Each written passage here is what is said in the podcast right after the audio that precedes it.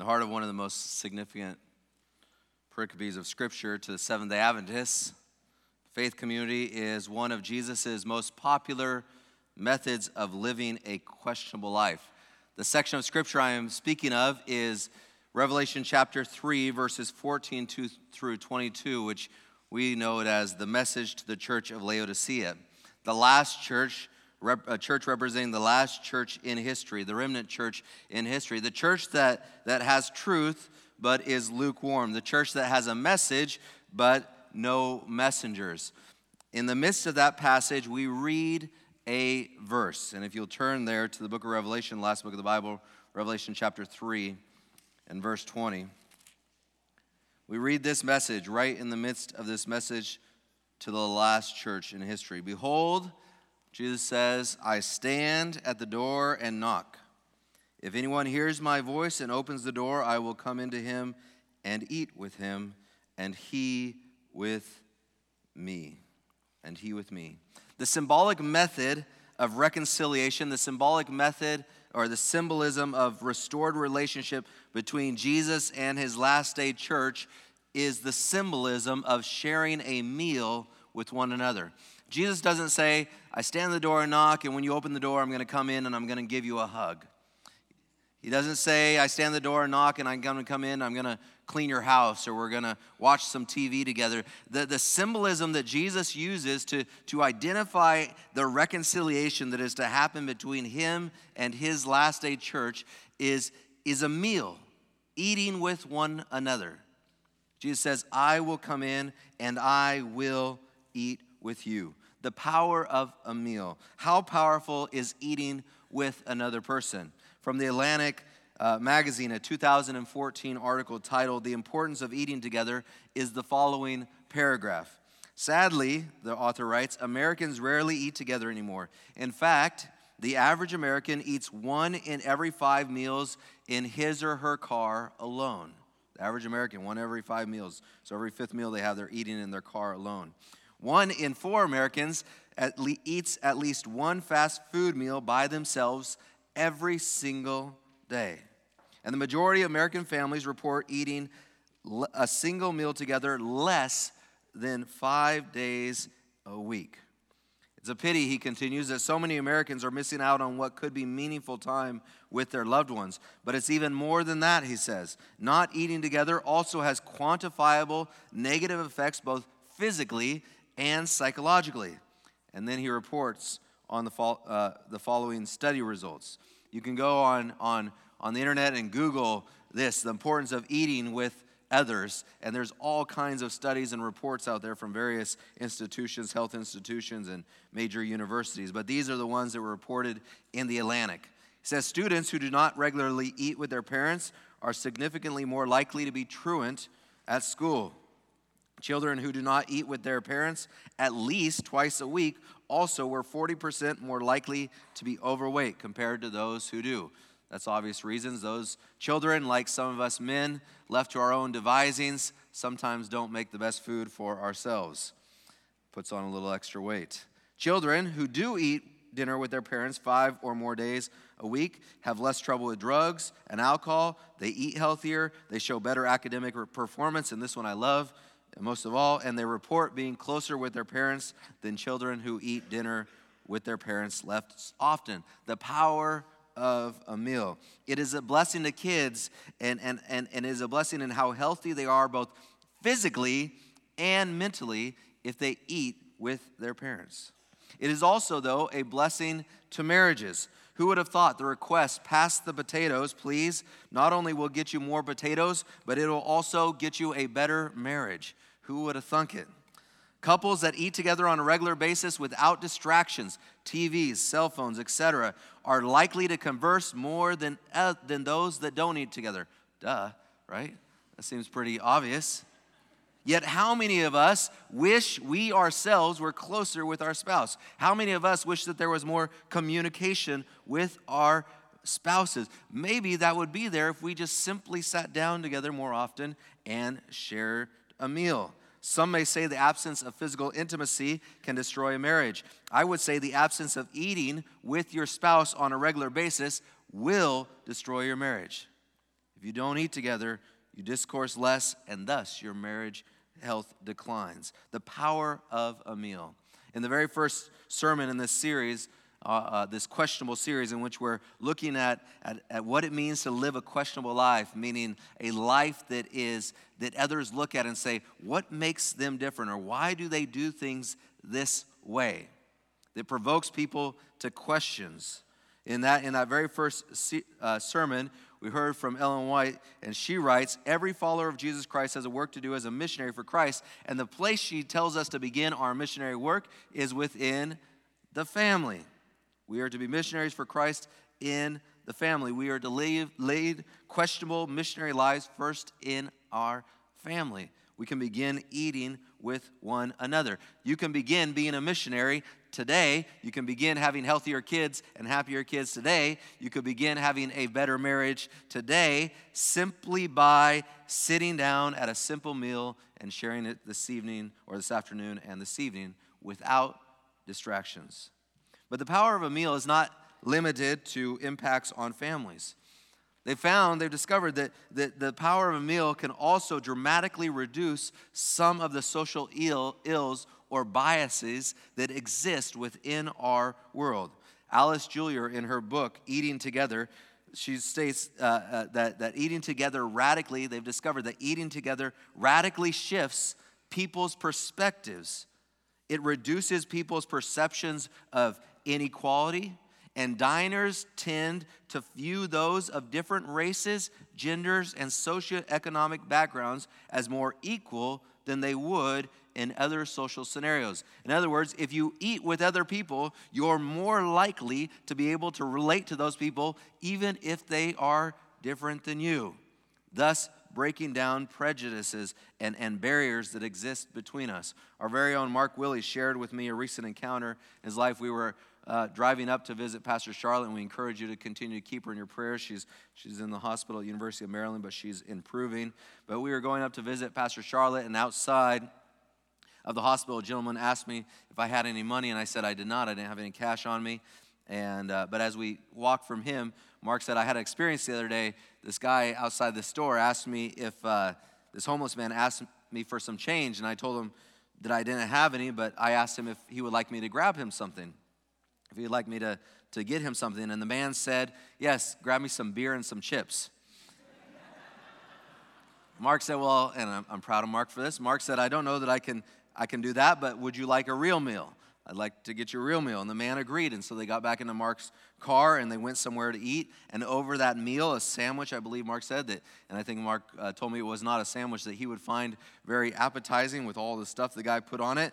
But, but, um, but the man was, was thrilled to have this sandwich. But over the course of that meal that they shared together, Mark and this gentleman, Mark learned his story. And in the context of learning his story, Mark began to understand why this man was homeless. Not from the sense of, oh, no wonder this guy's homeless. I can see it clearly. But from the sense of, oh, wow, now I see why he is homeless, and I'd like to see what I can do about that to help change the situation.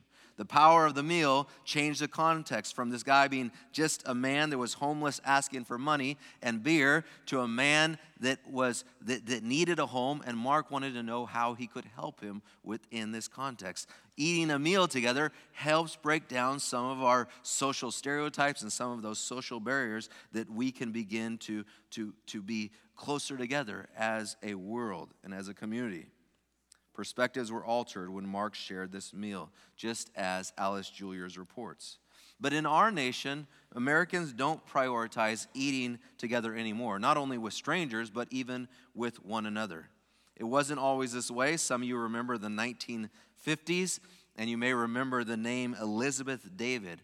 I read about her this week, who was recognized as a sort of soul stirring American culinary evangelist in her era. She, she helped uh, uh, people understand some of the finer things of, of the Culinary Institute. She had a simple philosophy. Here was her simple philosophy for, for physical and psychological well-being. She, in her, in, her, in her working with people and working with food, she believed that, that people could have better physical health and psychological health based on two very simple things. She said, eat simply and eat together, and you will be well, mentally and physically. Eat simply and eat together. Roland Mathis, in his article, Stay Happy and Healthy by Eating with Friends, writes Preserving the endangered ritual of regular communal, communal meals can lead to a healthier and happier state, even post meal time. In other words, you don't simply sit down and enjoy that meal and you're not just happy eating that meal, but even after you part with that person that you shared the meal with, the happiness that you felt during that meal goes on and continues to, to stimulate you and motivate you throughout the day. The, the, the health benefits that you received in that moment of eating together, the mental health and the physical health benefits, benefits that you received as you ate with, with others at a table, even after you leave and you're alone, you still feel the benefits of those things. In other words, we as a people should stop trying to avoid eating with one another, and we should stop, uh, we should try at every cost to avoid ever using the words, I'm just going to grab a bite and go, or I'll take it to go. No, the lesson here is sit and eat with others, and you'll be happier and healthier. Your kids will be better students. They'll be less likely to do things that we would prefer them not to do. Your marriages will be stronger. Simply don't just take a bite and run, but rather sit and eat and talk and fellowship with one another. But there is another reason to eat with people, and it is where we began this morning because it seems to be one of the primary methods of Jesus. This is the reason, because it seems to be one of the primary methods of Jesus for the conversion of others. Please turn with me to your Bibles to the book of Mark, chapter 2. And whether it's Jesus speaking to the church of Laodicea and him trying to draw them back, woo them back, and remind them of who they are and his love for them, or whether it's individuals or groups, Jesus shows us that eating a meal was one of his primary methods for conversion of others. Mark chapter 2. Mark chapter 2, verses 15 and 16. In this story, Jesus has just, in Mark chapter 2, Jesus has healed a paralytic, and then Jesus calls Levi, who we know as Matthew, Levi Matthew, and he was a, a, a tax collector, not very well liked, but Jesus called him, Follow me. And Levi Matthew got up and rose and followed Jesus at his call. And then the Bible tells us in verse 15, and as he, that is Jesus, reclined at, t- at the table in his house, many tax collectors and sinners were reclining with Jesus and his disciples, for there were many who followed him, many sinners and tax collectors that followed Jesus. And the scribes of the Pharisees, when they saw that he was eating with sinners and tax collectors, said to his disciples, Why does he eat with tax collectors and sinners? So Jesus is sitting here with a group of tax collectors and sinners, people that were not very well liked or not uh, up to social standards or acceptable social standards in Jesus' day. And Jesus is sitting there and he's eating with them. And the question is asked, Why are you eating with these people? And listen to the answer that Jesus gives in verse 17. Jesus heard it and he said to them, Those who are well have no need of a physician, but those who are sick, but I came not to call the righteous, but sinners. I came to not call the righteous, but sinners. In other words, when Jesus is asked, Why would you eat with these people? Jesus' response is, I eat with people so that they may receive salvation. I eat with people so that they may receive salvation. The Pharisees and the teachers of the law questioned why Jesus would eat with these people, but I bet you there was another group that questioned why Jesus would eat with these people. You know who they were? The tax collectors and sinners. They knew who Jesus was. They knew he was a rabbi. They knew he was a respectable individual. They knew he was an upstanding and right person. And I bet you Jesus, and I bet you they in their own minds thought as well, why would this guy eat with us? But they didn't ask it from the question of why would he eat with us because, because uh, how horrible he is. They asked it from the question, why would he eat with us? There must be something different about this man. There must be something different about this man. And because the Bible tells us that many of these individuals, these tax collectors and these sinners, follow Jesus, the answer when they ask the question of Jesus, Why would you eat with us? the answer that they must have received is because I love you and I came to save you. Because I love you and I came to save you. In Jesus' day, in Jesus' day, they questioned him because it was unnatural for Jesus to eat with these kinds of people. Today, if we were regularly to take opportunity to eat with others, it would be questioned because no one is purposeful about taking the time to eat with their family, much less those outside of their family. Another quick example from Luke chapter 19. There's one book over, one of our favorite stories from childhood and even into adulthood. Luke chapter 19, verses 1 through 10. And he entered Jericho and was passing through, and there was a man named Zacchaeus. He was a chief tax collector and was rich. And he was seen, seeking to see who Jesus was. But on account of the crowd, he could not because he was small of stature. So he ran on ahead and he climbed up in a sycamore tree to see him, for he was about, Jesus was about to pass that way. And when Jesus came to the place, he looked up and said to him, Zacchaeus, hurry and come down, for I must go to your house today. So he hurried. Zacchaeus hurried down and came and received Jesus joyfully. And when they saw it, they all grumbled. When they saw it, that is, those that were in the crowd, they all grumbled. He has gone to be the guest of a man who is a sinner. But notice what happens when Jesus goes to, to sit at the table with someone who is known as a sinner. Zacchaeus said, stood and said to the Lord, Behold, Lord, the half of my goods I give to the poor, and if I had defrauded anyone of anything, I restore it fourfold. And Jesus said to him, Look at verse 9, Today salvation has come to this house. They were questioning what on earth was Jesus thinking? Why would Jesus be sitting there eating with this sinner. And after inviting himself over for a Sabbath potluck, Jesus changed, Zac- changed Zacchaeus' heart and saved him for God's kingdom. He tells us why he went and ate with him, why he went and sat at his table. We see it because after Zacchaeus stood up and spoke, Jesus says, Salvation has come to this house. Jesus' method of evangelism often seems to be communion around a table first with other people, and conversion second. Conversion second. Communion around a table first, and conversion second. We see Jesus living a questionable life, eating with strangers, and then strangers becoming believers. Eating with people to build relationship is questionable, even in our modern society, which is the very reason we as believers ought to be doing more of it and ought to be more intentional about it. Yet, many of us are like the Adventist pastor in Portland, Oregon, who told of his neighbor, a story of his neighbor, who used to brag about making the best margaritas in all of Oregon. And every week, the Adventist minister, along with all his neighbors, were invited to a margarita night at their house. Margaritas and food. Every single week, this man would have margaritas and food at his house. But the pastor never accepted the invitation. If you were to ask him why, he would tell you, It is because I am being a witness by refusing to be part of such festivities. Till one day, someone decided to ask the Adventist pastor how often his neighbors asked him about his witness, how often his neighbors asked him about his commitment to God, how often his neighbors asked him about his, his faithfulness and his obedience to God. And as the pastor thought about it and he thought about this question, he realized that the answer was never. They never asked him any questions about his witness. You see, it is not questionable for the Adventist pastor not to go to a weekly gathering of neighbors with drinking margaritas, but it is questionable when the Adventist pastor shows up and, true to his faith, only drinks a bottle of water, not the margaritas. But he's there enjoying the fellowship. And before long, someone asks the question I see you only drink water. Why don't you drink? And he has an opportunity to answer a question. And before long, someone says, You know what? I feel like I drink too much.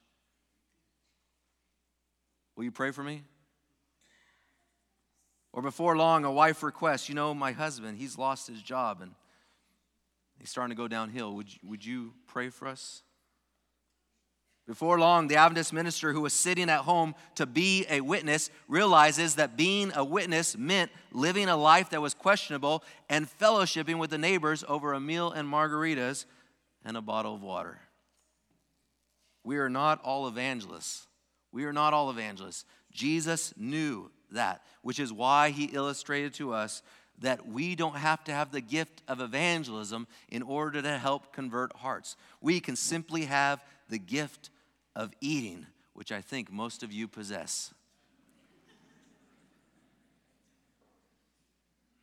Eating is one of the best ways of leading people to Jesus. Jesus communed over a meal, then he converted hearts. Jesus invited himself over to someone's house to eat, and then he converted hearts. Jesus knocks at the door of your heart and he says, How can I make you understand this best? Oh, we'll sit down and we'll have a meal together, and your heart will be changed. The meal preceded salvation. Eating together preceded the salvation.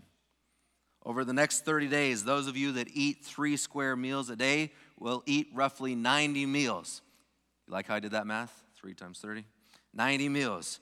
Those that eat two meals a day will eat roughly 60 meals. I still had to look to make sure it was right. 60 meals a day. I want you to eat with others. I want you over this next month to begin the habit of eating with others. Your family as often as you can, your friends as often as you can, but also will you commit to something else for me today? Will you commit to something else? Will you commit to making the effort that out of those 90 meals, or out of even just those 60 meals, that you will commit to making the effort to eat three meals with a neighbor with a coworker, with a stranger on the street, with a homeless man or a homeless woman, any of the above that are not part of your faith community. The questions are on the back of your connection card to consider these steps today.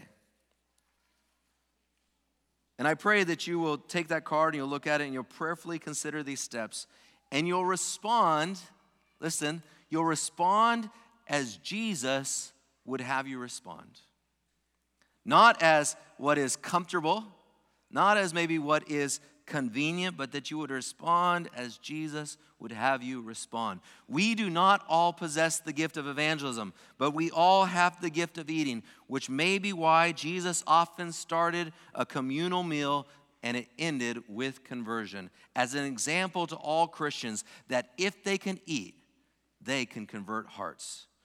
So as you eat your 90 or 60 meals over this month, May God bless you as you begin converting hearts. Let us pray. Jesus, we thank you for your grace and your mercy. We thank you for calling us to live questionable lives. Last week we talked about being a blessing, blessing three people each and every week.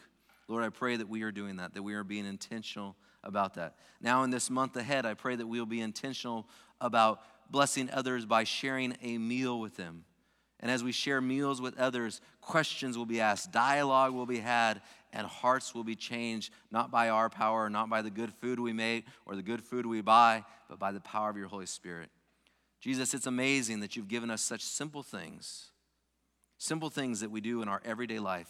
And you say, if you will do this intentionally for me and my kingdom, you will change the world. Lord, may the Spencerville Church be a church of world changers for you, not because they're so knowledgeable, not because they're all evangelists, but because they all choose to eat with others. In your name we pray. Amen.